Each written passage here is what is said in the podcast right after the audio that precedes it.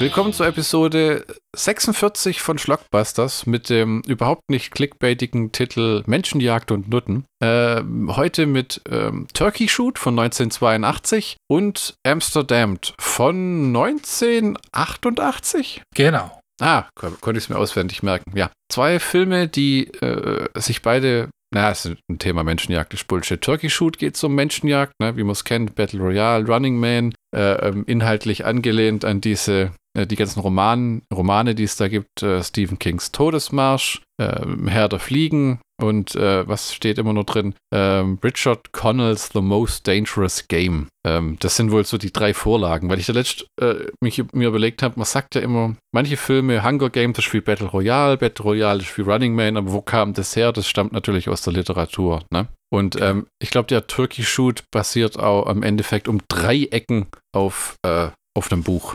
In dem Sinne, wir sind Michi und Flo. Ich bin Flo, der andere ist Michi. Ich bin der auf dem Podcast-Bild links. Michi ist der rechts. Für alle, die sich immer fragen, wer die Hansel sind auf dem Bild. Verdammt! Ja, ich habe immer gedacht, ich wär der andere. Wir sehen garantiert auch noch so aus wie auf den Bildern. Und haben es kein bisschen verändert. Nee, überhaupt nicht. Die Corona-Friese, Schrägstrich Corona-Bart. Ja, und ich habe einen kahl rasierten Schädel. Und lustigerweise kein Bart auf dem Bild. Die Vorlage, die ich der Zeichnerin geschickt habe, war diese Aufnahme, die wir beim John Cleese gemacht haben in Frankfurt. Ja, Frankfurt. Und da kommen diese Köpfe her. Das war ein Höllenritt für uns beide. Und wir sind beide auf der Heimfahrt geblitzt worden, haben aber nie einen Schrieb erhalten. Toi, toi, toi auf Holz klopft. Das war vielleicht was. Das weiß ich nur. Da haben wir uns in Frankfurt getroffen. Ich bin danach direkt weitergefahren in den Arsch der Welt für irgendwie ein Wochendreh in der Pferdeklinik. Und ich glaube, du bist entweder auch wieder sofort heim, um am nächsten Tag zu arbeiten oder sowas. Ja, genau. Ja, gell. Das war echt nicht ohne. Aber das Konzert war schön und wir haben immer noch John Cleese-Karten, die ausstehend sind. Ja, mal gucken, ob und wann wir sie. Der schuldet uns immer noch eine Live-Show. Ne, das große C macht viele. Ich gucke hier auf den Zettel, ey. Judas Priest, John Cleese, Ozzy Osbourne und Kiss. Die Hälfte von halb Kiss hat jetzt erstmal ein Coronavirus. Naja. Momentan. Gene Simmons kam heute auch noch da so positiv. Auch noch die wichtigste Hälfte. Ja, ja, das Business End sozusagen. Bei Ozzy ist ja immer so ein, der hofft ja, glaube ich, ja, er will wahrscheinlich selber auf die Bühne schon wieder. Sharon wäre wahrscheinlich froh, wenn er daheim bleibt, mit seinem schlechten Gesundheitszustand. Bei John Cleese bin ich mir immer nicht, da würde ich wirklich gern die Show sehen, wenn er die angepasst hat an Corona. Ja. Weil dieses britische Comedy-Bärchen mit seinem Mopsebauch geht halt seit 2012 mit der gleichen Show auf Touren und hat schon eine Live-DVD 2014 veröffentlicht und denkt sich, hey, wenn sie 2021 immer noch ausverkauft ist überall, wo ich tour, warum nicht? Wenn John Cleese schon immer eines mochte außerhalb von Comedy und seiner persönlichen Narrenfreiheit, dann ist es, wenn andere Leute ihm ihr Geld geben. Ah, Geld im Allgemeinen. Geld im Allgemeinen, ja. Da gibt es ja dieses, hast du das mal gelesen? Die Geschichte über die Fortsetzung, ich glaube, das hast du mir sogar geschickt, zu Monty Python und the Holy Grail 2, was dann irgendeiner so geschrieben hat, wie tatsächlich die Entstehungsgeschichte. Also der Film, der zweite Teil wäre die Entstehungsgeschichte vom zweiten Teil gewesen, so, wo ne. Klopft dann John Cleese's Türen und sagt, who's funding this Shindig? Waren die ersten Worte. Doch, wir schweifen ab. Ich habe heute die Ehre und darf anfangen mit Turkey Shoot und nachher kommen wir zu Amsterdamned, verfluchtes Amsterdam. Genau. Turkey Shoot ist von 82. In Japan nennt man das Ding Slaughter Game. In den USA Escape 2000. In Deutschland hat er den charmanten Titel Insel der Verdammten. Mhm. Und in Großbritannien, weil die damals einen rechten Hass gepflegt haben und der Name denen ganz gut reinlief, haben sie das Ding Blood Camp Thatcher genannt. Großartiger Titel. Weil tatsächlich der Lagerführer eben Thatcher heißt. Ich weiß nicht, ob das eine Marketingstrategie war oder was, aber das, weil halt damals, ich glaube, war das 82 Margaret Thatcher?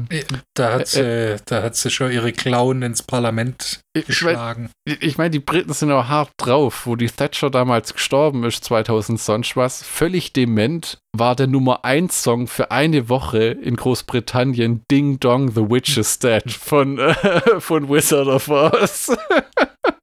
Ja, nicht sonderlich beliebt. Nee. Regie geführt hat ein Brian Trenchard-Smith, der unter anderem für in Australien, ne, ist ein australischer Film, und Turkey Shoot gehört zum Genre der Aussie-Sploitation. Der hat noch Regie geführt bei Filmen, da wäre Stunt Rock, BMX Bandits, Frog Dreaming und Leprechaun 4 in Space. Also ist ja immer so. Du hast es falsch gesagt, das heißt Leprechaun 4 in Space, Space. Das ist ja immer, wenn so Horror-Franchises sterben. Ja, das ist, es gibt ja nicht viele. Jason war im Weltall, Pinhead war im Weltall, Leprechaun war im Weltall. Sogar Fast and Furious war inzwischen im Weltall. Und das ist wirklich ein Horrorfilm. Ja, ja. Stunt Rock wäre vielleicht auch noch ein Film für uns, so rein vom Namen her. Ich habe mal einen Trailer angeguckt. Es geht um Rock und Stunts. Nein, wirklich? Ja, ja. Aber BMX Bandits klingt irgendwie bescheuert. Das Screenplay ist von John George und von Niall D. Hicks. Die Story ist von George Schenk, Robert Williams und David Lawrence. Hauptdarsteller sind Steve Railsback, Olivia Hussey, Michael Craig, Noel Ferrier, Carmen Duncan, Roger Ward und Linda Stoner. So, besonders die Namen Olivia Hussey und Linda Stoner haben bei mir, ich will nicht sagen, einen bleibenden Eindruck hinterlassen, aber Linda Stoner habe ich halt nachgelesen, wer das damals war. Das war so eine Fernsehschönheit aus irgendeiner australischen Sitcom und so ein Model, die wohl einen Heidenterz am Set gemacht hat und sehr schwierig war. Und Olivia Hussey kenne ich, die ist so eine Charakterschauspielerin, aber die kenne ich vor allem aus, hoffentlich ist das Richtige, was ich im Kopf habe, Psycho 4, okay, wo Norman Bates bei so einer Radioshow anruft und in Rückblenden seine Kindheit gezeigt wird mit einer sehr abgefahrenen, ich glaube Norma Bates heißt sie, ne? Mhm. Ist dir schon mal aufgefallen bei Psycho, dass er Norman heißt und sie Norma, seine Mutter, ja. Die haben so ähnliche Namen. Die haben dann ja so eine komische Beziehung zueinander. Finde ich. Ja. Ich meine, hast du schon mal die Fernsehserie gesehen zu Psycho? Dieses Bates Hotel? Ja, natürlich, weil ich in allem bewandert bin, was nach 1999 im Fernsehen lief und im Kino. Ah, okay, nein, ja. Nee, die haben sie dieses komische sexuelle Verhältnis zwischen Mutter und Sohn schon echt auf die Spitze getrieben.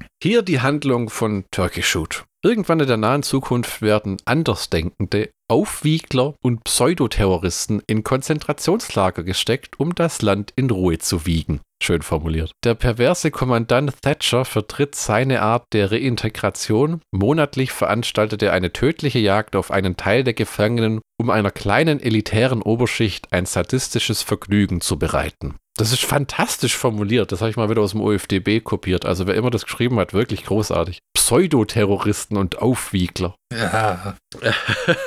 Das hat man wahrscheinlich schon 1982 geschrieben. Das klingt wie von einem Cover von einer VHS oder sowas, oder? Nee. Das klingt wie ein älteres Sprech. Bevor ich jetzt zum Trivia komme und zum eigentlichen Film, muss ich dich mal fragen, was genau hast du von diesem Ding erwartet? Du hast ja mir den Film vorgeschlagen und ja. Du hast ja damit mir schmackhaft gemacht, indem du gesagt hast, ja, das ist quasi das australische Battle Royale. Aha. Und so weit weg ist es ja gar nicht davon, aber tatsächlich war ich positiv überrascht von dem Film. Auch wenn es ein paar Szenen gibt, wo ich gedacht habe, nee, das muss jetzt nicht unbedingt sein, und dieser komische Werwolf-Mensch, der hat mich auch irgendwie eher verwirrt. Es gibt einen Typen in dem Film, der heißt Tito, und der kommt einfach zu dieser Menschenjagd nach dem Motto, hey, guck mal, den habe ich aus einem Karneval, einen Werwolf-Menschen, und ich glaube, das ist der gleiche Schauspieler, der diesen Ritter spielt, diesen Obergefängnisaufseher da unter dem Thatcher. Oder? Das ist gleich der gleiche Schauspieler war, wenn ich es richtig weiß, der diesen Werwolf-Menschen nachher spielt. Es war auf jeden Fall ein ehemaliger Wrestler, das weiß ich noch. Was merkwürdig war, das erste Mal, wo du den Werwolf-Menschen siehst, der für diesen Tito dann diese Gefangenen, diese Jagen umbringen soll, was aber ziemlich schnell nach hinten losgeht. Mhm. Ich habe den gesehen und sofort hat mein Gehirn gesagt, Noddy Holder.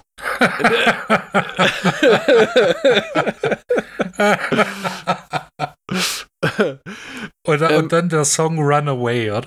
Ja, für die Nicht-Eingeweihten, das ist der Sänger, Frontman von der britischen Rockband Slade, der heute als Radiomoderator arbeitet. Und der ist immer ganz oft gestellt, also die berühmtesten Bilder von dem sind immer mit einem Zylinder. Und der hat ja auch so einen richtigen Rauschebart, und glaube ich, wenn ich es weiß. Und wenn du den einen viktorianischen Backenbart. Ja, genau so muss man sagen. Und wenn du den Wolfsman das erste Mal siehst halt diese Gesichtsform und diese Haare und diesen Zylinder. Und dann habe ich gedacht, lock up your Georges! Ich nehme es jetzt einfach vorne weg. Den kann man gut einmal angucken. Der ist unterhaltsam. Er hat ein ganz merkwürdiges so Pacing. Also dieses Zeitgefüge von dem Film, wann, was, wie passiert. Das wirkt immer so, wie wenn den Filmemachern mal zwischendrin die Lust ausgegangen wäre und dann hatten sie wieder Bock und dann wieder auch nicht. Ne? Du hast dieses, wie sie die Leute zusammentrommeln, um sie ins Lager zu stecken, das ist schon so lahmarschig gemacht. Also das sind so 1-10, Bullen rennen irgendwie in einen Laden rein, kassieren jemand ein und rennen wieder raus. Da hätte ich genauso gut direkt im Lager anfangen können. Ich habe mir den Audiokommentar die erste halbe Stunde angehört, danach habe ich ehrlich gesagt aufgegeben. Und der Regisseur fängt den Audiokommentar an, indem er sagt, this movie is a clusterfuck. Und zwar und dann irgendwie a collection of failed Ideas and Opportunities, weil das Problem war, die haben angefangen zu drehen und irgendwie die Woche vor dem Drehstart haben sie denen das Budget halbiert. Und dann mussten sie irgendwie mit halt schon Schauspielern, schon angeheuert, Crew und allem, das so hinbiegen, dass es als Film noch funktioniert. Deswegen sind da so komische Sachen drin. Zum Beispiel, du hast diese Momente im Lager, wo die Leute misshandelt werden und alles. Und dann hast du einfach Leute, die Pool spielen und sich über irgendeinen Scheiß unterhalten. Was wirkt wie so Filler manchmal. Und das dauert Ewigkeiten gefühlt, bis die eigentliche Jagd losgeht. Das halbe geht 40, Stunde? Das ist nur, die eigentliche Jagd dürfte nur so eine halbe Stunde sein, gell? Und alles, was irgendwie in diesem Lager ist und so, ist relativ tröge. Ja, wobei so ein paar, wie hieß denn die Ratte, der rothaarige Vorzeigehäftling. Hier steht's irgendwie. Dodge, genau. Der hat so ein bisschen rausgerissen. Da hätte im Lagerteil hätte ich mir mehr von Dodge gewünscht. Ja. Der geht ja relativ schnell drauf nachher, glaube ich, ja. Ja, als erster. Der Film ist auch einer von denen, die lange Zeit indiziert waren. Und man muss wirklich sagen, der Gewaltgrad ist extrem hoch. Also es ist wirklich ein Exploitation-Film. Das ist so einer von den Filmen, wo, wie soll man sagen, irgendwann fing es an mit dem ersten Saw-Film. Dann ist so die Grenze gefallen. Spätestens dann, wo Rambo 4 kam, war das alles so lächerlich brutal, dass es schon mehr wie ein Comicbuch gewirkt hat. Ne? Leute werden da zerschossen und fallen auseinander. Und inzwischen hat sich, und mit den Expendables-Filmen hat sich es dann auch nochmal stark gewandelt. Also der Gewaltgrad ist immer weiter angestiegen. Wenn man denkt, so in den 80ern war irgendwie so Texas Chainsaw Massacre 2 und Phantomkommando und was weiß ich, Freitag der 13., der Gipfel dessen, was es an Gewalt gab. Und die MPAA hat diese Freitag 13. Filme geschreddert, weil Jason den Schlafsack nicht 5-mal gegen einen Baum schlagen kann, sondern nur einmal. Wo du denkst, boah. Und heutzutage irgendwie in Saw-Filmen explodiert Leuten der Kiefer und dann laufen sie noch eine Weile durch die Gegend, wenn alles runterhängt, den klafft und du guckst dir das an und denkst, oh Gott, oh Gott, oh Gott, oh Gott, oh Gott. Turkey Shoot hat 82 schon das Gewaltlevel von einem Saw-Film von 2008 gehabt, fand ich. Also es gibt so viele heftige Splatter-Szenen, auch der Tod von Thatcher am Ende, der ja regelrecht zersiebt wird. Also der wird von einem MG42 einfach nur, der ist nimmer da noch, ja. Ich weiß nicht, wie man das sagen soll. Und dann dem Ritter, dem die Hände abgehackt werden und auch dieser Wolfsmensch und alles. Also es ist ein Exploitation-Film, muss man wirklich sagen. Das ist, die Gewalt und die nackten Szenen so ein bisschen, die nackte Haut wie bei Roger Corman haben gedient, um den Film zu verkaufen, ne? So, weil die eigentliche Geschichte, und ich finde auch die Insassen sind relativ, ich weiß nicht. Eindimensional. Eindimensional ist das richtige Wort, ja. Du hast auch nicht so wirklich die Beziehung zu den Charakteren aufgebaut. Im Prinzip ist dir scheißegal, ob die draufgehen oder nicht. Du vergleichst nämlich zum Beispiel bei Running Man. Das ist wirklich ein guter Film, weil du wirklich willst, dass der Schwarzenegger da wieder rauskommt und diesem Typ in den Arsch tritt, weil der ein Penner ist. Ja, und du weißt schon was über den Schwarzenegger und was dem passiert ist und so. Hier, die Leute werden einkassiert, dann sind sie dort und die meisten sind wirklich solche jammernden Weicheier auch. Ja gut, es wird ja so ein bisschen damit erklärt, dass wie zum Beispiel, heißt sie Chris? Olivia Hussey. Ja. Dass die einfach zur falschen Zeit am falschen Ort war und halt komplett unschuldig ist und nie was gemacht hat. Ja, das ist schon. Da kann ich mir dann schon vorstellen, dass man dann eher kuscht. Und der Vergleich vielleicht nur, weil es nahe liegt, zu Battle Royale. Die einzelnen Schüler, die sich gegenseitig umbringen, obwohl das hier eigentlich schon was anderes ist. Das ist schon Abschlachten. Das andere auch, aber das ist eher so ein das hier ist schon Team-Deathmatch und Battle Royale ist ein Deathmatch. Ja, aber es ist halt, es wird wirklich Jagd auf Menschen gemacht, wie in Most Dangerous Game. Ja, so reiche Schnösel bringen Leute um und sind dann völlig empört, wenn die zurückschießen oder sich wehren, so nach dem Motto, was soll denn das? Ja? Das ist gegen die Regeln. Also, das ist so ein Film, ich würde keinem, der jetzt den Podcast hört, sagen, besorgt dir eine DVD oder was. Denn wenn der einmal begegnet irgendwo bei einem Freund oder so, kann man mal angucken, aber weiß nicht, mich hat der nicht vom Hocker gerissen. Der ist unterhaltsam, der ist interessant, mal um so mal einen australischen Film zu sehen, wovon ich jetzt noch nicht so viel kenne, außer die obligatorischen Schindluder wie Crocodile Dundee 1, Crocodile Dundee 2 und natürlich Crocodile Dundee in Los Angeles. Teil 3. Genau.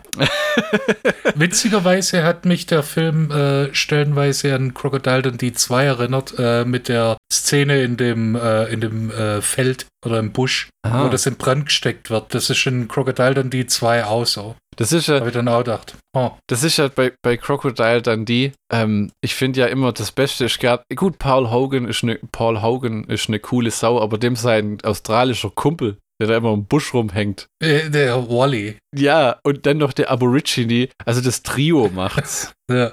Der Crocodile Dundee hat ja, glaube ich, auch eine ganz merkwürdige schauspielerische Karriere noch gehabt. Der ist, glaube ich, auch irgendwie abdriftet ein bisschen. Ja, der war Alkohol zu sehr zugeneigt. Ja, irgendwie sowas. Ist jetzt aber, glaube ich, wieder trocken. Ja, der hat so einen australischen Werbespot aufgenommen für so ein Reiseunternehmen oder was das war. Zurück zu den Notizen. Der Film fängt ja an mit so Material von so Volksaufständen, wo die Leute Bars plündern und weiß der Geier was anrichten, irgendwie so Schaden anrichten. So. Kommt nicht sogar am Anfang so Sieg Heil Nazi-Geschrei? Ja. Das war merkwürdig. Das Erste, was du hörst, ist Sieg Heil. In einem australischen Film. Ist ja schon verrückt, was damals aus Australien rauskommen ist, ne? Weil ein prominenter Ableger ist natürlich auch noch Mad Max. Und das ist ein Film, wo ich nie gedacht hätte, dass der solche Karrieren heraufbefördert, weil der erste Mad Max-Film, und da bin ich alleine mit der Meinung, das ist mir klar, ist grauenhaft langweilig. Also ich weiß, du hast mir den, glaube ich, sogar damals ausgeliehen und du magst den Film. Das ist halt ein sehr gediegener Actionfilm. Das ist jetzt kein Expendables oder so. Eher ein Revenge-Film, wenn man es so sieht. Ja, das ist aber jetzt auch hier nicht, wie man das heute kennt, schnelle Schnitte und Musik und Gekloppe, sondern wenn der halt mit seiner Doppelläufigen da rumballert und wartet, bis der andere wieder angefahren kommt, vergeht halt auch viel Zeit.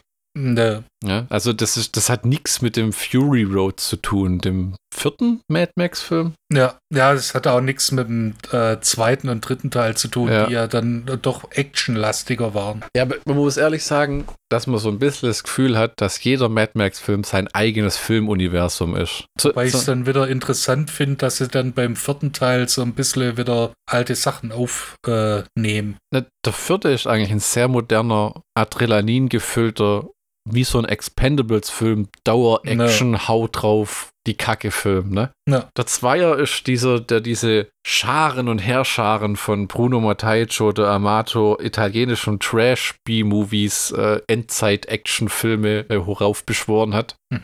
Wo ja Fulci sogar auch mal einen gemacht hat, New Centurion oder irgend sowas. Ja, genau, stimmt. Das habe ich nie gesehen. Ja, ne. Und dann tatsächlich, ne, George Miller und Mel Gibson, die da die Karriere quasi mitgestartet haben. Wo Australien aber inzwischen genauso ist wie Italien. Da kommt nicht mehr viel, weil die Industrie einfach, so wie sie war, zerfallen ist. Ja, das finde ich halt schade. Deshalb finde ich es auch gut, dass wir mal mit unserem Podcast versuchen, so ein bisschen Augenmerk auf nicht Hollywood zu bringen. Gerade australische Filme. Es gibt ein ganzes Subgenre des Ostploitation, das mir jetzt erst so bekannt worden ist. Ich muss ehrlich zugeben, mir ist schon ein paar Mal in der Nähe von Australien liegt ja Neuseeland. Und in Neuseeland ist unser Lieblingsfilmemacher Peter Jackson aufgewachsen. Und ein paar Mal habe ich mich erwischt, wie ich gedacht habe, teilweise reden die Leute im Film wie Derek von Bad Taste. Weil dieser australische Akzent und dieser Kiwi-Akzent von Neuseeland sich so ein bisschen ähnlich ist, ne? Ja, klar, ja. Also ich könnte jetzt ein Kiwi nicht von einem Aussie unterscheiden. Du? Wenn sie es mir sagen, dann schon. Ich habe... ziemlich schnell wird dann klar, dass sowas wie eine totalitäre Regierung an der Macht ist, von diesem Riot-Footage, weil das wird alles niedergeprügelt und eine Frau in einem Juwelenladen wird festgenommen, eine von denen, die später verfolgt werden, und sowie ein Typ, der einen Piratenradiosender betreibt. Das sagt er im Audiokommentar, die hatten kaum Zeit, um das zu drehen. Deswegen, die Szenen sind super merkwürdig. Und das Erste, was man lernt, wenn die in dem Arbeitslager landen, ist, dass alle Wärter kastriert werden, weil der eine sich immer einen Spaß draus macht, die aufzuziehen. Das ist recht heftig. So, da gibt es so einen Wärter, der hat eine Peitsche. Also es gibt zwei markante Wärter in dem Film. Einmal einen Ritter, das ist so ein gigantischer Typ mit einer Glatze. Und dann hast du so einen kleinen mit einer Peitsche. Und der macht sich an so eine Frau ran. Und dann der andere meint nur, der den Piratenradiosender betreibt. Ich bin mal gespannt, wie er das anstellen will als Eunuch. Was den Scheiße aber nicht auffällt. Ja, nee, wenn dann, ne? Das Lager wird geleitet von einem Thatcher, der zusammen mit so reichen Snobs in so eine Art Adler horcht, über dieses Lager herrscht. Das wirklich so Metallställe und Stacheldrahtzaun und wie nennt man das? Selbstschussanlagen. Ja, wo sie nicht nur eine, sondern ich glaube 3 oder 4 Maschinengewehre drauf haben, damit die Leute nicht nur an, sondern zerschossen werden. Chief Guard Ritter heißt dieser Obertypi, ne? Der mich beim Anblick, wenn ihr euch den vorstellen wollt, denkt an diesen deutschen Nazi, den Indiana Jones in Raiders of the Lost Ark in die Rotorblätter von dem Flugzeug schmeißt. Genau so sieht der Kerl nämlich aus. Und dann geht alles erstmal am Anfang recht langsam voran. Der Alltag im Lager, ein paar Leute werden gefoltert, der eine landet in so einem Metallkäfig, wo er Gewichte heben muss, damit die ihn nicht erdrücken. Das war schon ein cleverer Einfall. Also der ist schon so eine Art, stellt euch eine Tür aus Metall vor, dann 2 davon mit genau Raum dazwischen, dass man jemanden einsperren kann, und von oben drücken Gewichte auf den herab, den die stemmen müssen, und dann sind sie noch in einem Metallgitter in der brennenden Sonne. Und der Gag ist, der Schauspieler von wegen Method Acting und so, wollte das echte Gewichte auf ihn runterdrücken. Was dazu geführt hat, dass es ihn fast zermatscht hat, weil er das nicht halten konnte. Guter Mann. Ja. Ich habe gelesen, der ist auch einigen Leuten damit hart auf den Sack gegangen. Mit dem Method Acting. Also es war kein einfacher Dreh scheinbar. Durch dieses halbe Budget, das nur zur Verfügung stand, dann diese, wie hieß sie, Linda Stoner, die da keinen Bock hatte, und so richtig Olivia Hussey, die einfach nur Schiss hatte, dass sie an allem verreckt, was irgendwie in Australien rumkreucht und fleucht. Gut, kann man verstehen, so wird's mir wahrscheinlich auch gehen. Am Anfang ist das halt alles andere als ein Actionfilm. Es ist ein ganz gediegener, wie so ein Gefängnisfilm aus den 50er, 60er. Ne? Aber es ist nicht wirklich blutig, es ist brutal. Es plätschert alles so ein bisschen hin bis zu der Duschszene. Da gibt es so eine, ihr kennt das, oder vielleicht einige von euch, hast du mal Starship Troopers gesehen? Ja, natürlich. Diese berühmt-berüchtigte Duschszene, wo gemischt geschlechtlich nackedeich geduscht wird, wo dann sogar die Crew damals sich ausziehen musste, aus Solidarität. Und sowas gibt's hier auch. Stehen einfach alle plötzlich mitten nackt im Raum. Was ich auch verrückt fand, weil die sagen ja irgendwann mal, Beziehungen zwischen den Gefangenen sind verboten. Frauen, die schwanger werden, werden abgetrieben, und Männer, die Frauen schwängern, werden kastriert. Richtig. Und damit die Wärter nichts mit denen anfangen, werden die auch gleich kastriert. Richtig. Das ist ziemlich krasser Scheiß. Das ist richtig. Ich frage mich manchmal, ob es Leute gibt, die so einen Film dann angucken, wenn sie selber so ein Wärter in so einem Arbeitslager sind, irgendwo in Sibirien oder was weiß ich, bei den Uiguren da in China. Oder sagen, ja, eigentlich keine schlechte Idee. Das mit dem Gewicht, meinst du, was können wir bauen in unserer Freizeit? Das sieht wirklich brutal aus. Und ich habe so aufgequollene Hände von dem ganzen Waterboarding. Nach 23 Minuten wird zum ersten Mal die Jagd erwähnt und die Jennifer, die Frau, eine von den Schnöseltussis, die noch mit einer Armbrust loszieht, um die Leute zu töten, baut mit einem Blindfold, wie heißt denn das im Deutschen? Augenbinde, eine Waffe zusammen. Was auch immer das sein soll, sah aus wie eine Betäubungsmittelpistole. Ist auch. Dann kommt es zu einem perversen Spiel in dem Lager, wo Leute mit einem, das habe ich nicht richtig kapiert, die müssen einen Ball durch die Gegend treten, der mit, oder wie so eine Schweineblase, die mit Benzin gefüllt ist. Ja. Und am Ende stecken die Wärter das Benzin in Brand und dann fackeln die Typen lebendig ab. Ja. Das dient nur der Unterhaltung der Wärter. So kam es zumindest rüber, ja. Einen tieferen Sinn habe ich da auch nicht rausgesehen. Ja, gell, weil ich habe mir das zweimal angeguckt und dachte, manchmal, das war wirklich damals so, dass man gesagt hat, wir brauchen einen gewissen Gewaltgrad, einfach nur, um die Leute zu faszinieren. Da geht es gar nicht drum, dass man das toll findet, sondern das ist, glaube ich, war damals so ein Alleinstellungsmerkmal. Ja, glaube ich schon, dass Gewalt, Sex, das verkauft einen Film. Und je grafischer, desto besser. Halt im Rahmen, aber je grafischer, desto besser. Und wir haben ja auch dieses Mal wieder so ein Semi-Synthy-Soundtrack, ne? So mit der Schlimmisch und der hier und da mal klaut, ohne dabei erwischt werden zu wollen. Habe ich das Gefühl. Man hört immer mal für so ein paar Sekunden Dinge aus anderen Filmen raus. Ja, wer hat den Soundtrack geschrieben? Brian May. Nicht der Richtig. Brian May. Ja. Ich hab's dreimal lesen müssen, dann Brian May, was? Moment. Was der Film sehr gut macht, ist, dass, wenn es dann zur Jagd kommt, nach einer Dreiviertelstunde, sich alle so gegenseitig hassen. Dieser Eunuch hat nochmal versucht, ich glaube Chrissy heißt sie tatsächlich, zu vergewaltigen. Und dann ging der eine dazwischen, der Piratensender-Typi. Und jeder bekommt irgendwann mal so ein bisschen aufs Maul. Und ich glaube schon relativ weit am Anfang stürmt der Thatcher mit einem M16 in dieses Schlaflager von den Gefangenen, wo du denkst, oh, der Chef kommt persönlich. Ja, selber erschossen, verdammt. Das wäre doch auch eine nette Vorlage für den Parodie. Wer sind Sie denn überhaupt, mich zu folgen? Sie haben ja nicht mal ein Namensschild. Sie haben ja nicht mal einen Abschluss. Ja, dürfte ich bitte mal Ihre Qualifikation sehen? Also an dem Punkt, wo die Jagd dann beginnt, die sammeln die wirklich die 5 Leute am Tor und jeder kriegt so einen Hilfsmann. Also es gibt einen, der heißt Tito, der hat den Wolfsmenschen, dann der Thatcher, der hat so eine Art Moonbuggy, der hat keinen Menschen, sondern so einen Moonbuggy, mit dem er rumfährt. Die Jennifer hat eine Armbrust mit einem Pferd und normale und explodierende Pfeile. Und wen haben wir noch? Ich glaube, das waren alle, gell? Dann hast du noch den, was ist der Governor oder wie das heißt? Der kriegt den Ritter an die Seite. Genau. Nee, ich glaube, Governor ist falsch. Das ist der Senator Melody. Oh. Ja. Der kriegt den Ritter an die Seite, diesen großen, riesigen Typen mit seinem, wie nennt man diesen Schnauzer, der nur von der Lippe so gerade runtergeht? Handlebar-Mustache. Ja, aber einen sehr, sehr dünnen Handlebar-Mustache. Der kriegt den an die Backe. Und dann machen sie sich auf die Jagd nach den Leuten. Und das geht ziemlich schnell südwärts. Und das Gute ist, alle hassen sich so sehr, wenn das losgeht, dass du wirklich denkst, jetzt bin ich aber mal gespannt, wer hier wem den Gar ausmacht. Und für manche geht's echt den Bach runter. Und manche Tote sind unglaublich brutal. Wenn der Tito versucht, mit Hilfe von einem kleinen Bagger und dem Wolfsmenschen einen zu töten, quetscht er aus Versehen seinen Wolfsmenschen ein und zweiteilt den. Kann ja mal vorkommen. Ja. Es hört nur den reichsten Schnöseln vorkommen, dass man die eigenen Spielsachen kaputt macht. Ja.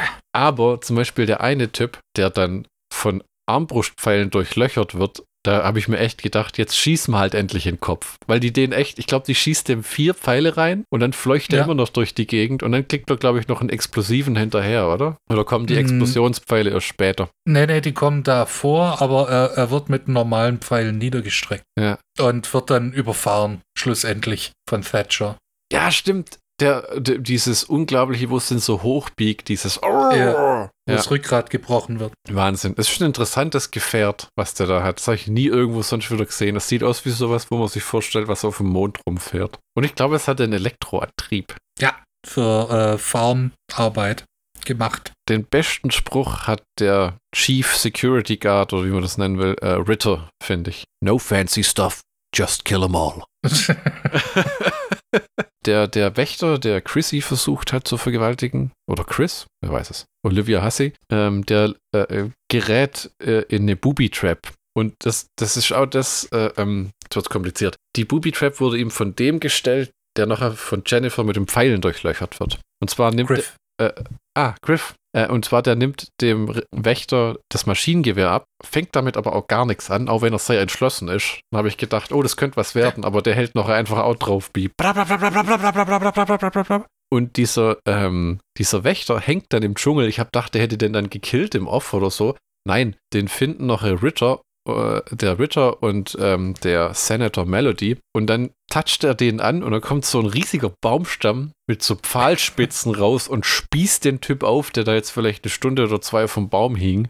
Das war echt übel. Ja, ja. Das Ende von Senator Melody ist grausam. Verbrennt er nicht lebendig? Genau. Er wird betäubt von seiner eigenen Betäubungskanone, kann sich dann nicht mehr bewegen, und Ritter will den Chris, Olivia Hussey, aus dem Zuckerrohrfeld herausbrennen, steckt es an, und dann laufen sie sich über den Weg, und Senator Melody zieht einen kürzeren und verbrutzelt. Ja, es ist aber in dem Film schade um niemand, weil das auf gewisse Weise alles einfach unglaubliche Arschlöcher sind.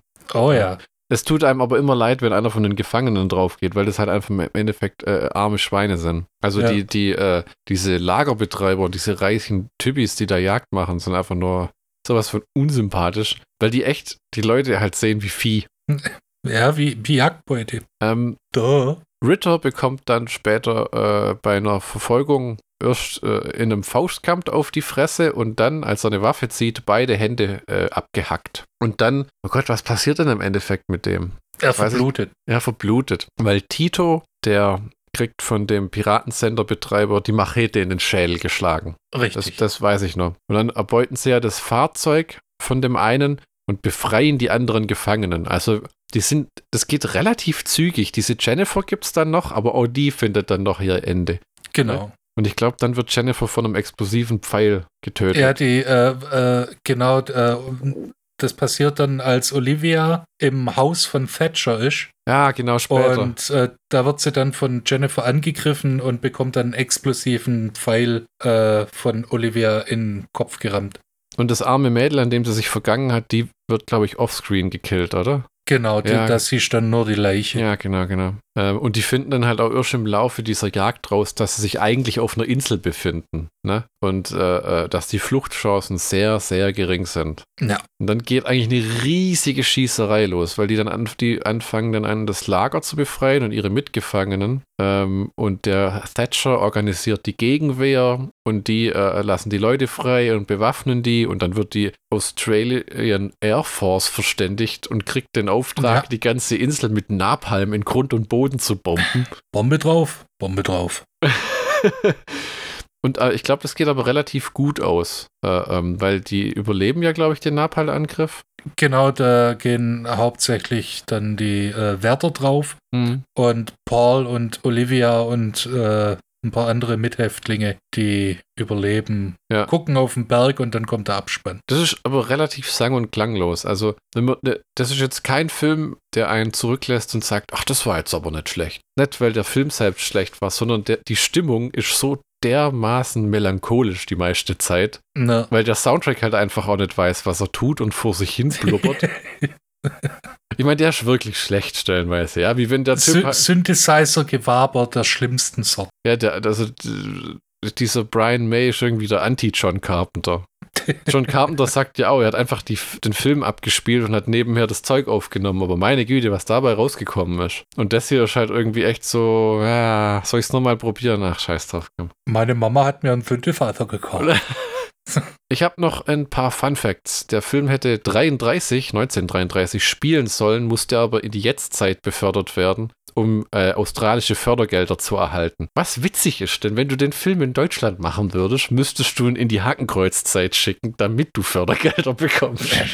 Bei uns funktioniert das direkt andersrum. Und der Regisseur erwähnt auch im Audiokommentar, nackte Haut war damals wichtig für den Filmvertrieb, weil das der markante Unterschied zum damaligen Fernsehen darstellt. Da gab es halt keine nackte Haut.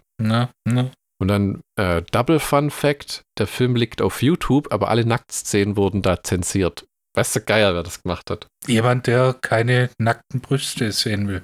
Schlockbusters count technisch. Es ist ein wahrer Exploitation oder Ossploitation sagt man eigentlich, gell? Film. Ja. Die Charaktere sind unterentwickelt. Die Action ist sehr brutal. Du hast kaum eine Sympathiefigur. Der Gewaltgrad ist sehr hoch, wer auf sowas steht. Aber der Fun-Faktor ist relativ niedrig. Von mir gibt es keine Empfehlung. Also da müssen wir noch ein bisschen weiter forschen im australischen Outback, was es da nur so gibt. Oder was würdest du sagen, Michi? Ja, ich würde sagen, dass es ein mittelmäßiger Film ist, der warum auch immer über die Zeit ein Kultfilm geworden ist. Ich meine, wer sich durch die ersten, sagen wir mal, 40 bis 50 Minuten durchgehangelt hat, hat harte Papillon-Vibes, ist aber in keinster Weise so gut wie Papillon. Und erst die letzten 30 Minuten, die tatsächliche Jagd, reißen es dann ein bisschen ins Positive, aber nicht so weit, dass ich sagen müsste, oh, den brauchen wir unbedingt auf DVD. Ja, und der schaut, glaube ich, in Deutschland immer noch relativ schwer auf DVD zu bekommen. Ja. Und es gibt tatsächlich ein Remake von dem Film mit Dominic Purcell, heißt er, glaube ich, von Uwe Bolls Assault on Wall Street und Dungeon Siege 2, der hat den Blade 3 Trinity, den Dracula, gespielt und war hauptsächlich bekannt aus Prison Break. Einer von den Brüdern aus Prison Break. Super. Ja, habe ich kein Verlangen anzugucken. Das Original hat jetzt so historischen Wert, fand ich. Und ich bin gespannt, was so an Ossi-Sploitation noch auf uns wartet. So, also Stunt Rock und Razorback, gibt es ja auch so einen Wildschwein-Horrorfilm. Tierhorror, bevor Tierhorror zu einem Sci-Fi billig CGI-Orgie verkommen ist. Also da gibt es noch eine Menge, was man sich angucken kann. Das war jetzt leider, Geschichte war recht platt, die Schauspieler waren recht platt, der Gewaltgrad ist extrem hoch und nackte Haut. Das ist so ein typischer Grindhouse-Film fast schon, ne? Ja, genau. Wenn du am Freitagabend auf dem Sofa hängst und es kommt auf Kabel 1 und ist auf 16 geschnitten, dann wird es wahrscheinlich sogar ausmachen, weil dann ist der Charme endgültig weg. Ja, die 30 Minuten kann man sich schenken. Wir kommen zu unserem nächsten Film. Genau, wir kommen zu den Graasropjes, zu unseren niederländischen Freunden mit Verfluchtes Amsterdam oder Amsterdamned. Ja, ich habe sehr, sehr wenige niederländische Filme in meiner Zeit gesehen. Und das Einzige, was ich an niederländischen Filmen sonst gesehen habe, war ausgerechnet die Flodders. Und das ist auch nur vom gleichen Regisseur. Das ist schon irgendwie dem sein Franchise. Der hat da voll die Finger drin. Genau, denn also der Film ist von 1988. Regie, Drehbuch und Produktion Dick Maas, der unter anderem 1983 Fahrstuhl des Grauens gedreht hat. Und tatsächlich die Flodder-Reihe ins Leben oder den Flodder-Franchise ins Leben gerufen hat. Und in den Dick Maas war übrigens auch an Soundtrack beteiligt. Das fand ich dann wieder sympathisch, wobei der Soundtrack wie auch bei Turkey Shoot so semi-optimal ist. Ja. Das sind beide Filme, die nicht durch die Musik groß herausstechen. Da hat man schon ganz andere Kandidaten, die musikalisch wirklich... Es ist halt, die Kunst des Filmemachens besteht im Zutatenmischen. Ja?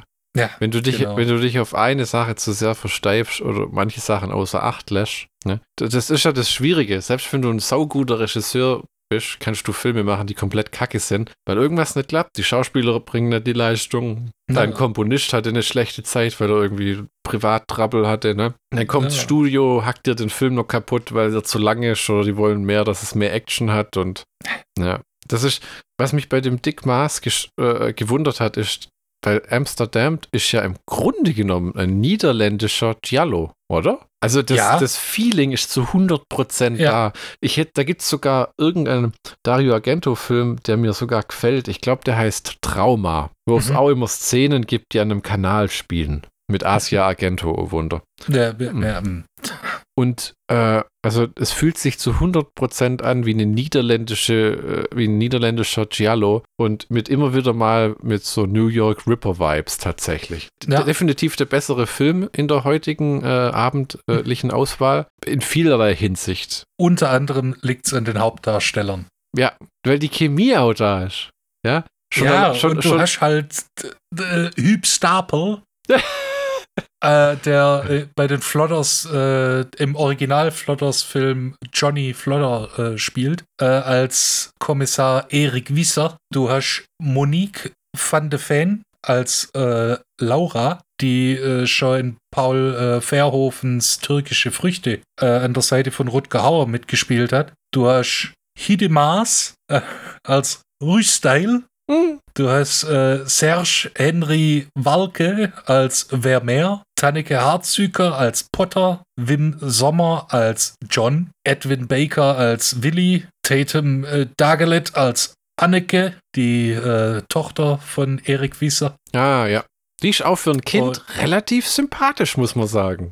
Ja, auch wenn der Edwin Baker als Willi halt so rüberkommt wie Biene Maya Willi, so ein bisschen. Das ist wirklich, das ist voll der Dummbatz. Und die sagt immer, dass er ein Trottel ist.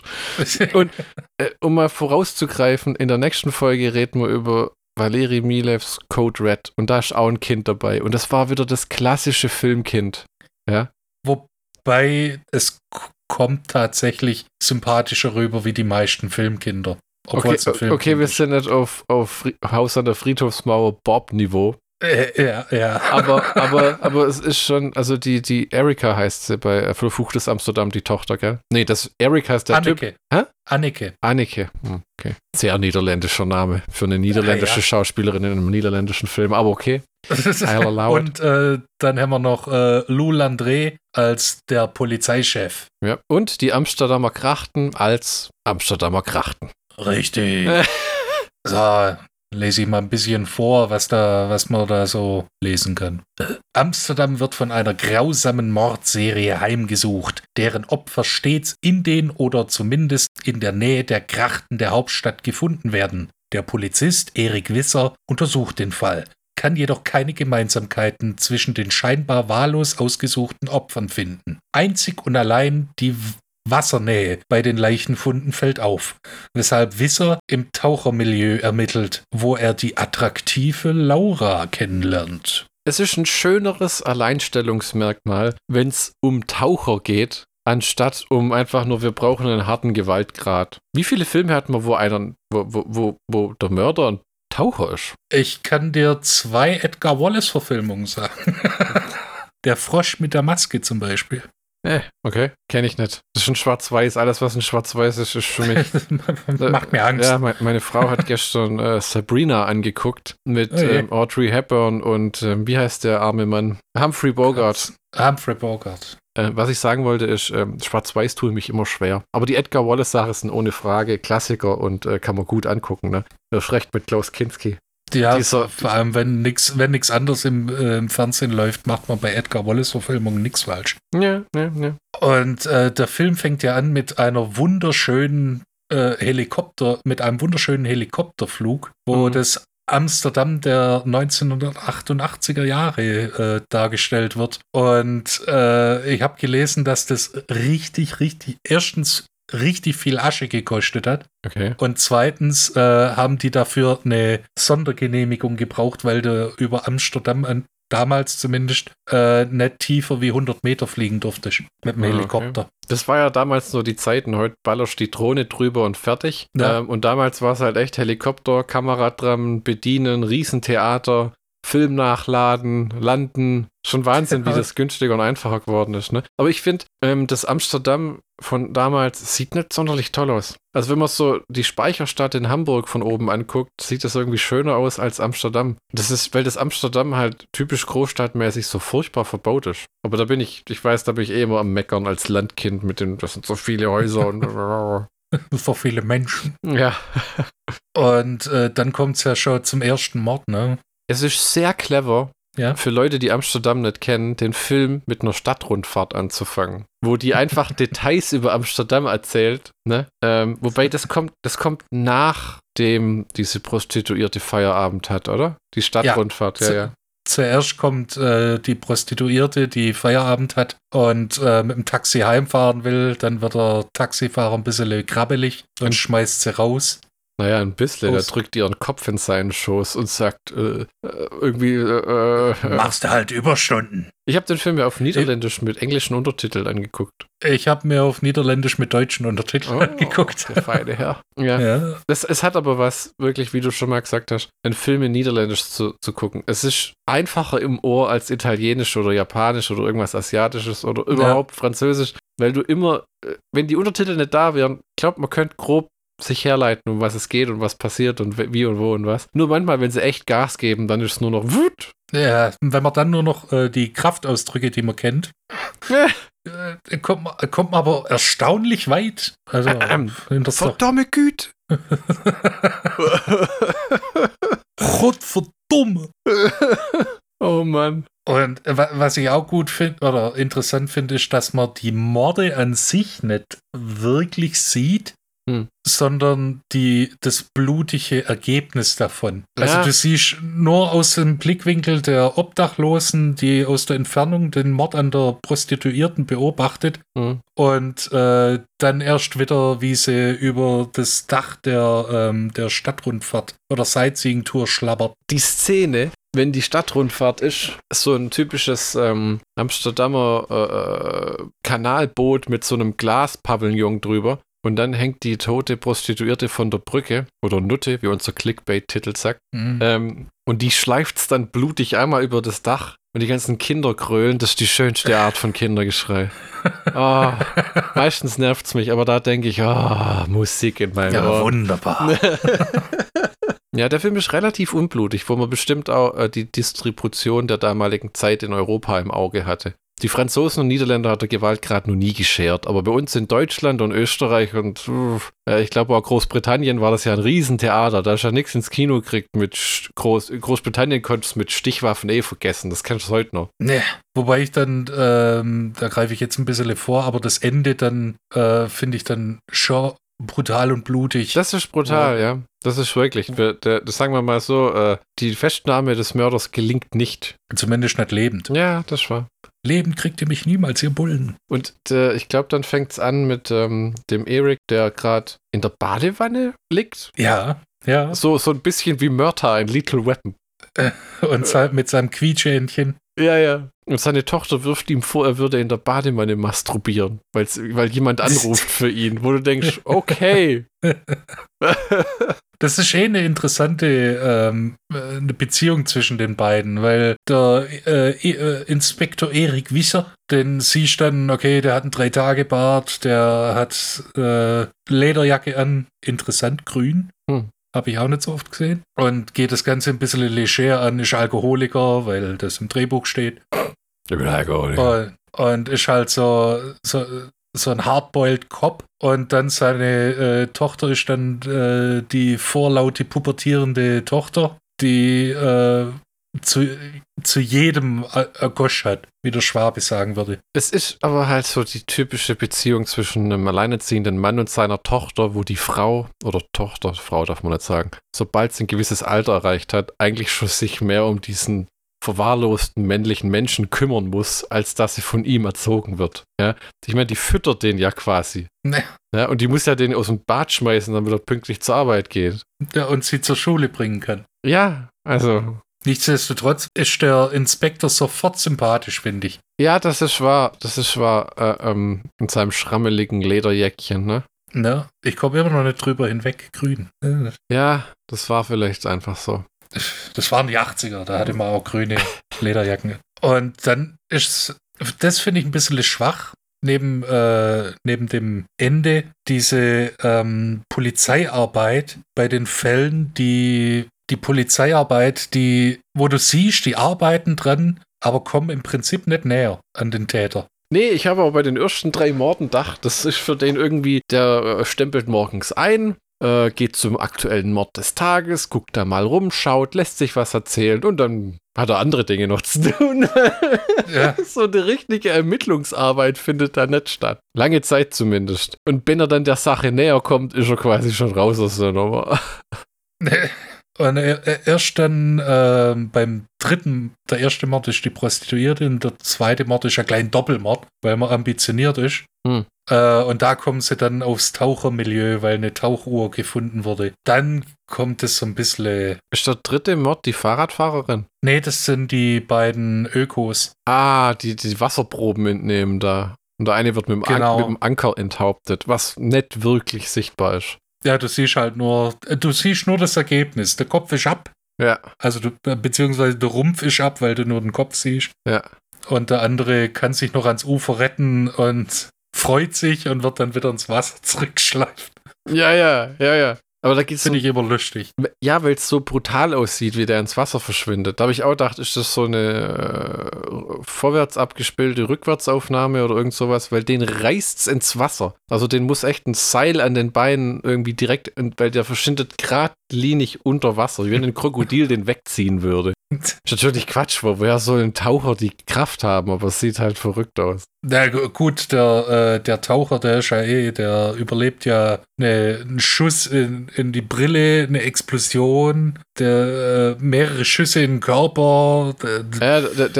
Das ist ja tatsächlich Vergiftung. So, das können wir jetzt einfach auflösen, was dem passiert ist. Ja. Oder? Das wird erklärt, dass das ein Rettungstaucher war, der irgendeine Chemikalie bergen sollte. Und dabei gab es einen Unfall, so Joker- oder Spider-Man-mäßig.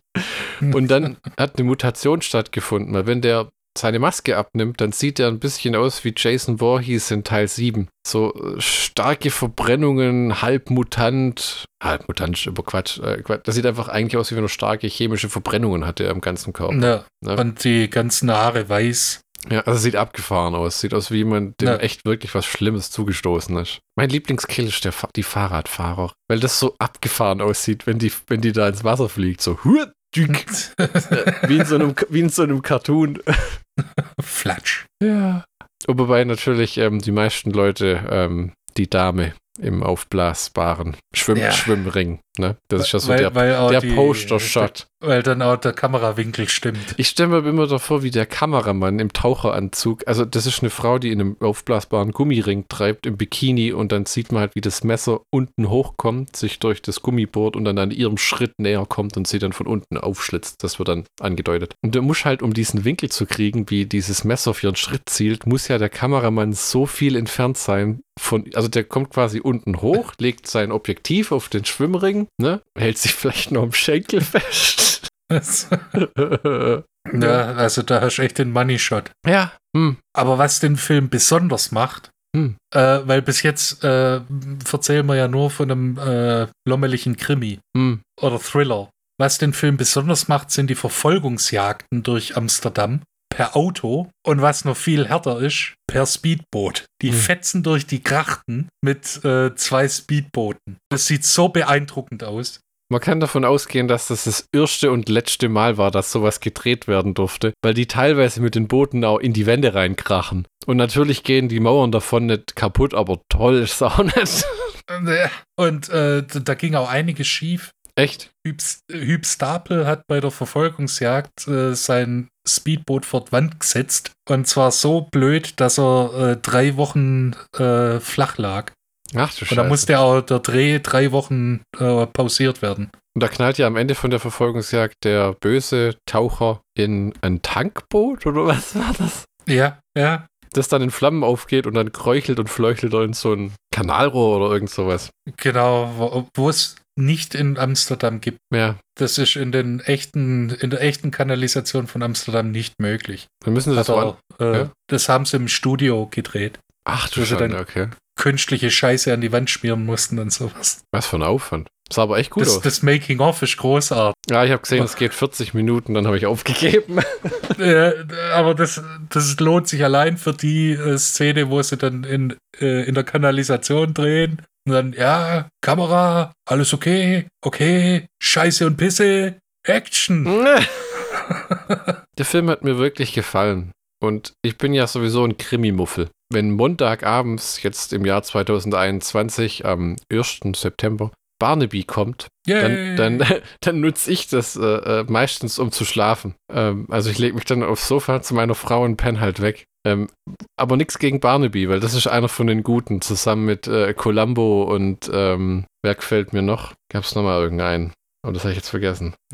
So viele kann ich mir nämlich nicht anschauen, Krimiserien. Also weil das mit diesem ganzen Navy CSI und NCIS und Los Angeles CSI und boah, kannst du mich jagen. Das ist so eine richtige Fleischproduktion in meinen Augen. Das ist alles irgendwie wie Tatort. Die meisten sind beschissen. Aber da haben wir ja schon mal von gehört, ne? Das war früher mal anders, aber das beim richtig. Tatort. Aber beim CSI und so ist da eigentlich nur eine Massenproduktion. Also Monk hat mir damals auch noch gefallen, muss ich sagen. Wobei, wo sie dann seine Assistentin, die Schauspielerin, ausgetauscht haben. Das war so ein bisschen wie, wo sie damals bei Onkel Dagobert bei den DuckTales die Synchronstimme gewechselt haben. Da war ich auch nicht mehr ganz an Bord. Perfekter Vergleich. Was auch gut ist bei dem Amsterdam, ist die Chemie zwischen ihm und seinem Kumpel. Diesen blonden Kerl, wo er im Restaurant hockt und wo irgendwie so die generelle Attitüde ist am Anfang, du blödes Arschloch, wir haben uns lange nicht mehr gesehen. Geh mal einen Saufen, ja Mann. Das ist so, und du musst mal drauf, hast du drauf geachtet, was die da für einen Müll essen in dem Restaurant? Der eine ist buchstäblich ein Salat mit weißem, ungetoasteten Toastbrot. In Holland. Ja. Wahrscheinlich noch mit Mayonnaise. Ja, und Huub Stapel verzehrt auf jeden Fall Spiegeleier mit Ketchup. Ew. Es ist wie wenn Großbritannien gesagt hätte, wir haben kein Nationalgericht, wir brauchen es eins. Und die Holländer haben sich gedacht, die Niederländer, wir müssen es besser machen. Hat jemand eine Idee? Auch nicht so wirklich. Fisch? Nee. Und ich meine, was ist das deutsche Nationalgericht? Ich meine, wir haben schon so Zeug wie Sauerbraten, Also für das, was wir in der Welt bekannt sind Sauerkraut. Ja, das war. Ja, man darf ja nicht Wiener Schnitzel sagen. Das ist ja Österreich. Ja, ist ja österreichisch. Sachertorte war aus... Sachertorten. Öschiland. Genau. Weil vieles in Deutschland ist gar nicht so einfach zu sagen, weil es so regional ist. Berlin hast du die Currywurst, Bayern hast du Weißwurst. Oh, okay. Ja? Was? Also erstens gehöre ich zu den Leuten, die sagen, Currywurst kommt aus dem Pütt. Ach so, okay, ja. Ich hätte jetzt Berlin gesagt irgendwie. Ja, stimmt, Thüringen. Was? Oh Gott. Kulinarisches Totalchaos. Auf jeden Fall. Spätzle. Schnitzel. Ja. Auf jeden Fall, Maultasch, so. Auf jeden Fall, was zwischen den beiden cool ist, ist die Unterhaltung. Und zwar gehen die so weit zurück, dass der Erik Wisser seinem Kumpel die Freundin ausgespannt hat. Ja! Mit deren Kind gezeugt hat, Anneke, und die ihn dann verlassen hat für einen Künstler. Ja, und dem seine Antwort ist mehr oder weniger, tja, dann habe ich quasi das vermieden. Danke dafür, aber mach's nie wieder. Ja, genau. Du kannst Charme zwischen Schauspielern, den kannst du dir nicht herzaubern. Ich glaube auch, dass man das nicht spielen kann. Wenn sich die Leute am Set hassen oder so. Ein ganz berühmter Clusterfuck, finde ich immer, ist dieser Cleopatra-Film mit Elizabeth Taylor, glaube ich. Ja, und Richard Burton. Genau. Der Film ist grausig, weil die zwei sich geliebt, gehasst haben am Set die ganze Zeit. Und so kommt's auch rüber. Die waren ja 2- oder 3-mal verheiratet. Oh geil, ja. Alforts geschieden und wieder zusammen. Und das ist immer so sowas ist aber irgendwie, in der Musik gibt es das, glaube ich, nicht so viel, oder? Es ist so eine Hollywood-Sache, wo du dann auch Brad Pitt und Angelina Jolie, Johnny Depp und Amber Heard und lauter solche komischen Filmbeziehungen. Im Prinzip in der Musik gibt's Fleetwood Mac, das war ein einziger Clusterfuck. Weil da hat Stevie Nicks mit Mick Fleetwood und Lindsay Buckingham mit Christine McVie und Christine McVie wieder mit jemand anders. Und oh Gott.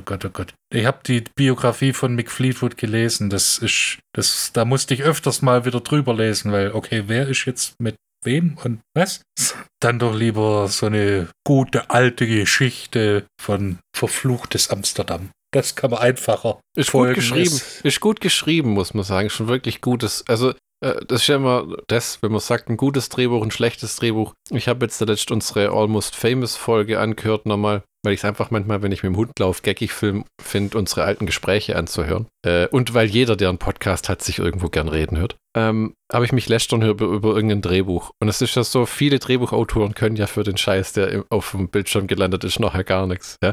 Weil gerade in den USA, wer da als Drehbuchautor nachher hinten drin steht, so willkürlich manchmal, weil da gibt es irgend so eine komische Klausel, je nachdem, wie die bezahlt werden, was für Vertragsrechte die haben und pipapo. Also, aber hier behaupte ich jetzt einfach mal, gutes Drehbuch. Man muss wissen, wie man Smalltalk zwischen Charakteren schreibt. Das ist fast noch schwieriger als Exposition zu vermitteln, ohne dass die Leute es einfach nur erzählen. Charme künstlich zu erzeugen ist mit das Schwierigste. Ja, und da auch die Chemie zwischen Laura und Erik Visser, das ist auch, du weißt, oder man sieht dann plötzlich, okay, die kennen sich und sind miteinander, im Umgang miteinander vertraut. Das siehst dann, okay, die können dann auch damit spielen, von wegen, ich habe sie jetzt kennengelernt und jetzt kommt die Liebesbeziehung, die baut sich auf, du siehst es. Und es kommt nicht komisch rüber. Das Einzige, was richtig komisch rüberkam, und das kreide ich dem Film stark an, ist das Ende. Das ist... Hilf mir mal nochmal kurz auf die Sprünge. Und zwar... Ja, auch die ganze Geschichte. Also zuerst denkt man ja, der Psychologe oder Psychiater ist der Täter. Ja, genau. Wie heißt diese Frau nochmal, mit der er sich anfreundet? Der Eric, der Ermittler. Laura. Eric, muss man ja sagen. Laura, genau. Und die hat ja, da habe ich auch beim Angucken gedacht, merkwürdig. Die hat so ein... Es wirkt, wie wenn die in einer Beziehung wäre, aber das vielleicht eine offene Beziehung ist und die geht mit dem Erik dann auf Dates, erzählt ihrem anderen Macker aber davon. Da hast du gedacht, okay, aber dann kommt irgendwie noch heraus, die sind gar kein Paar. Und dann denkt man lange... Der ist Psychiater und Laura ist seine Patientin. Da lässt man sich etwas Zeit, das zu erklären, aber ich glaube, das ist gewollt. Oder ich habe es falsch verstanden. Was mich viel mehr gestört hat, ist, ich mag es, wenn der Ermittler langsam auf die Schliche kommt. So langsam den Fall zusammenpuzzelt und dann sagt, okay, das könnte sein, dass, was weiß ich, dass das der Psychiater ist. Und bis zuletzt denkt er der Erik Visser, dass es der Psychiater ist. Aber nein, dann kommt plötzlich, das ist eine völlig andere Figur, die man in den letzten 5 Minuten aus dem Hut zaubert hat. Das ist der Freund von dem Psychiater. Der Film macht sich ja sogar die Mühe, das so plausibel zu erklären, dass die Laura glaubt, dass es der Psychiater ist. Zu einem Punkt, wo die den Typen anschießen und in sein Haus einbrechen und alles. Ne? Wo du denkst, selbst wenn der's, wenn der es jetzt nicht war, dann seid ihr aber eigentlich schon im Arsch. Dann hat er zumindest Gründe zu klagen. Körperverletzung. Und Hausfriedensbruch ohne, na gut, die hatten ja einen driftigen Grund, aber trotzdem. Und um es mal zu sagen, dieser Taucher und der Mörder richtet sich am Ende selber. Mit einer Harpune. Ja, und durch den Kopf. Und nicht gerade so, dass es gleich vorbei ist, sondern der liegt und röchelt da noch ein bisschen. Die finden den und dann hängt er mit der Harpune quer durch den Kopf hinten so und dann stehen sie da wie, zu spät. Ja. Und dann fahren sie Tretboot und dann ist der Film aus. Das ist das Gleiche wie bei Tag der Cobra, Day of the Cobra mit Franco Nero, wo ich gern einen zweiten Teil gesehen hätte. Oder meinetwegen ein Fernsehfilm wieder mit dem Ermittler, der Tochter und seinem Kumpel. Genau. Weil die Charaktere waren einfach so gut, dass da niemand auf die Idee gekommen ist. Ja, wer weiß, vielleicht wurde das mal angedacht und dann ist es einfach nicht passiert oder so, aber das hätte echt eine Menge hergegeben. Also eine niederländische Krimiserie. Ja, und nicht nach modernem Schema, alles ist düster und alles ist moralisch verkommen und es gibt nichts Schönes auf der Welt, nur Schmerz und Dunkelheit.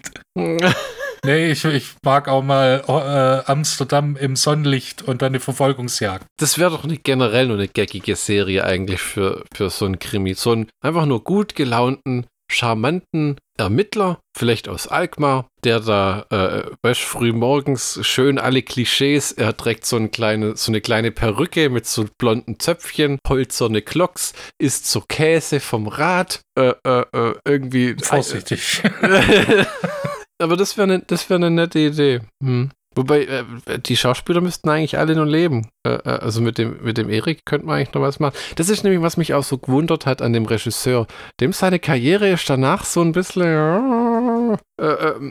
wobei es sieht ja bei Valeri Milev, unserem Bullets of Justice, Schweinemenschen übernehmen die Welt, Film. Falls ihr die Folge noch nicht gehört habt, hört mal rein. Auch so ein Fall, wo man immer denkt, der arbeitet kaum. Ich habe jetzt das nochmal nachgelesen. Der Typ hat über 200 Werbespots und 150 Musikvideos gedreht. Der ist also gut beschäftigt und hat wahrscheinlich mehr Kohle schon verdient in der Werbung, als es im Spielfilm je könnte. Vor allem im B-Movie Straight-to-Video-Bereich, ne? Wo, ich glaube, du als Regisseur von den Verkäufen nicht sonderlich viel ziehst. Ja, das, weil die Lizenzen, ja, die Lizenzen werden ja dann vom Vertrieb aufgekauft und dann geht das meiste an den Vertrieb halt. Mhm. Und so bei Sachen wie Wrong Turn 6 war, glaube ich, einfach nur eine Hired Gun. Regie, ja. Kriegst deine $85.000 und tschüssi. Genau. Ja. Also Verfluchtes Amsterdam ist ein toller Film, den man gut und gerne mal angucken kann. Und ich habe jetzt sogar gelesen, der wird in den Niederlanden als Klassiker der eigenen Filmproduktion gefeiert. Das ist einer der erfolgreichsten niederländischen Filme. Mhm. 1988 war er auch in Deutschland einer der 100 erfolgreichsten Filme, die gezeigt wurden. Und tatsächlich der Stuntman, der den Bootssprung gemacht hat, der hat auch für den James-Bond-Franchise gearbeitet, Nick Gillard, und hat seinen eigenen Rekord vom weitesten Bootssprung von 1973 bei selber... Bei den Dreharbeiten? Ja. Ach, du hast den Rekord gebrochen, nicht schlecht. Genau, seinen eigenen Rekord, 67 Meter. In den Krachten, oh Gott. Heißt es eigentlich wirklich Krachten? Ja, Krachten, das sind die Kanäle. Naja, das klingt so falsch irgendwie. Das muss einfach mit dem niederländischen Akzent. Die Krachte, Jungs, moi Krachte in Amsterdam. Ja, der Schlockbusters-Count von Verfluchtes Amsterdam. Wir haben sympathische Hauptdarsteller, einen Soundtrack, der den von Turkey Shoot um mindestens eine Nadelkopflänge schlägt. Oh ja. Gute Action, die der Handlung dient, das ist immer die schönste Action, es sei denn, es geht nur darum, brutal und pipapo, wie bei Turkey Shoot. Einen interessanten Killer. Es ist so ein bisschen, es hat so ein bisschen ein Columbo-Vibe im Endeffekt, weil der Mord und das alles, ja, das ist da, aber du willst eigentlich nur den Typen sehen und wie der durch seinen Alltag geht und was der anstellt, ja. Und weißt du, wie bei Columbo die gaggigsten Szenen sind, wenn er dann seinen Hund dabei hat oder so und der im Auto wartet und so Zeug, ist das hier irgendwie, wenn er mit seinem Kumpel essen geht und die über seine Ex reden und so. Deswegen, es ärgert fast, dass keiner das Potenzial erkannt hat und da irgendwie eine Serie oder einen zweiten Film oder irgendwas draus gemacht hat. Sehr, sehr schade. Dafür gibt es 4 Flodders-Filme. Yeah. Ja, das ist auch sowas. 3 Stunden Magnum Ödipus. In diesem Sinne geht's in Folge 47 weiter mit der 3. Valeri Milev-Episode. Mit einem seiner Anfängerfilme quasi. Code Red. Ich sage jetzt einfach mal Nazi-Zombies. So, wir hören uns wieder. Genau, auf Wiederhören.